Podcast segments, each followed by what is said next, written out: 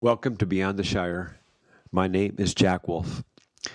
Last week I started a series on what does it mean to be lost? And as I said last week, many people are lost today. Maybe they don't know it, or maybe they do. How would we recognize them? Do some people just want to stay lost?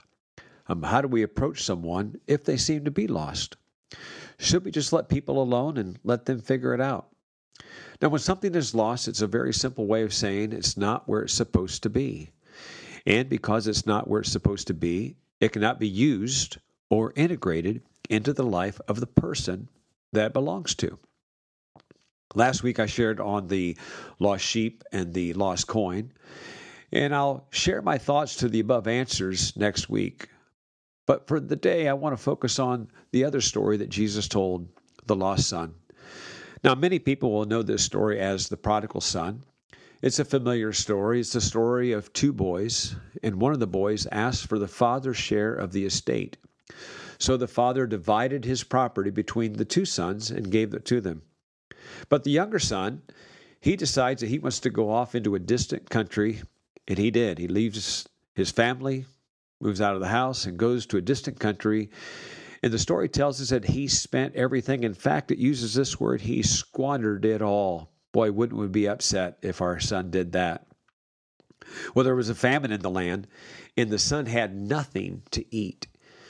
So he decides to hire himself out to a citizen of that country who sent him to the fields to feed his pigs.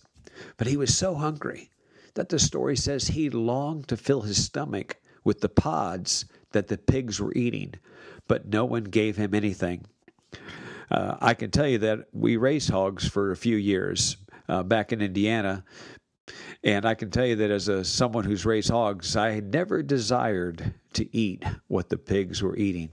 Boy, that must be some kind of hunger, but no one gave him anything. So he comes to his senses, and he remembers that his father's servants would have food, and perhaps, maybe he could go back and be a servant of his father. So he's pondering these things in his mind. He's thinking, I'm going to go back home. I'm going to ask for forgiveness.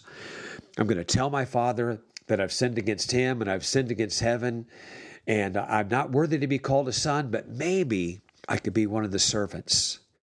And so he decides to get up from where he was and head towards home. And here's what the story says. As he headed home, his father saw him from a long way off and ran to him and kissed him. And the son told him that he was no longer worthy to be called his son. But the father said, wait a second. He told his servants, bring the best robe. Put a ring on his finger and sandals on his feet. Bring the fatted calf. Let's celebrate, for this son of mine was dead and is alive again. And here it is. He was lost, but now he's found. Maybe you already saw that, but I love the fact that this story reflects how the father saw him from a long way off, always looking for his son to return. But see, he was lost. The son was lost. He was not in the place that he was designed to be. It didn't change the heart of the father wanting the son to return home. It didn't change the heart of the father looking for him day in, day out. Because this is really the focus of this story, not the son, not what he did wrong, not what he squandered. The focus of this story is the father, and the focus of this story is his heart towards his son, being in the place he was designed to be, in the family that he was called to with his father. And I'm sorry for some who focus on the actions of the son and at the exclusion of the actions of the father, which to my view is really missing the point, because I'll say it again, a father longs for his children to be with him. And if you're a parent, in particular, if you're a parent of adult children, you know how much you miss being with your kids. But you see, the son made a decision to be out of place. The son made a decision to be lost. It was his desire, but he came to his senses. But here's a question. What if he had not come to his senses? Would he have stayed lost? Apparently. If he had not come to his senses, would it have changed the father's heart? I don't think so. He would have still been longing and longing and longing for that son to return home. Here's a true story out of our life. I said I would share it. Stephanie and I served in a church in Indiana growing up back in the 80s. In about 1980, could have been 1986 or so, the pastor of the church that we served at wanted to give us a little bit of a gift, a blessing, and offered his condominium on Clearwater Beach to us to go down to Florida and to stay. So off to Florida we went, got all set up at Clearwater Beach and got there in that condominium. It was on the upper floor. You know, we could look out on the beach, just amazing. And so Jeremy and I were going to go down to the beach and grill some food and for that evening's meal. And while we were gone, Chad had asked his mom, could I go out and sit on the porch and watch for Jeremy and Dad to come back? And, you know, and Stephanie said, yeah, go ahead, sit on the porch, just sit out there and wait for them to come back. And she went on preparing her meal. And without her knowing it, Chad decides on his own to slip off and come down the steps and walk towards the beach to try to find Jeremy and I. Now, if you know anything about Clearwater Beach, you know that it's absolutely packed with tons of people, and it was at high season where it was absolutely super busy. And so Jeremy and I, when we get back to the condo and walk up the steps with the food, the first question is, well, where's Chad? Well, he's out on the porch. No, he's not. Well, no, Chad had slipped off, as I've already told you. And that very moment, absolute panic struck our hearts. And we are running down the steps, running to the beach, trying to find Chad. There's hundreds of thousands of people everywhere, left and right, if you know that beach. And we are trying to find Chad, and we can't find him. And all of a sudden, I mean, we are screaming his name at the top of our lungs. Chad, Chad, looking for him. We're trying to stay together and looking. And all of a sudden, people are going, what's the matter? What's wrong? Our son is lost. What's his name? It's Chad.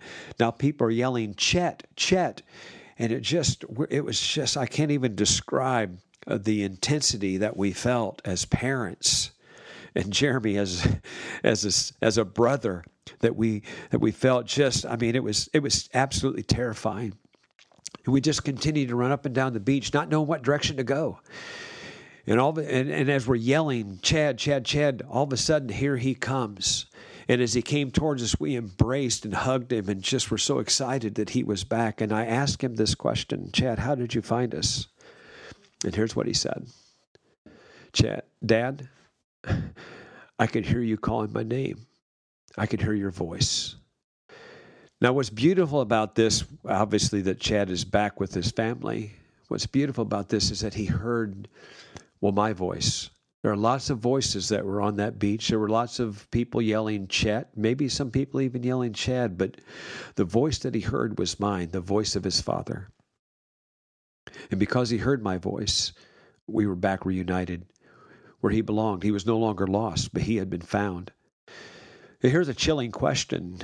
What if Chad had decided to stay lost? I hear that voice, but I'm no longer interested in responding to that voice. I'm not interested in being a part of that family. Can you imagine the burden that we would have carried all these years if Chad had decided, well, like the prodigal son, maybe to stay lost? But instead, he responded to that voice, and there we were, a long way off, calling, calling, calling, and embracing him. But he wanted to be back. He wanted to be with his father and with his mom and with his family. He wanted to be where he was a part of a family. And because he heard that voice and he responded to that voice, he was no longer lost, but he was found. We have choices. And I'm going to tell you that there is a father standing on the beach of everyone's life, whether they know it or not, calling their name, asking them to give their hearts to him and become a part of his family. And I got to tell you, if you read the scriptures, what is it like to be a part of this family of God? What's it like to be a part of that community? It breaks the heart of the Father to know that people do not want to be with him. And he's doing all he can to let you know that he loves you, that he cares for you, that he wants you to be a part of that family. We'll talk about this next week, so we'll see you next time.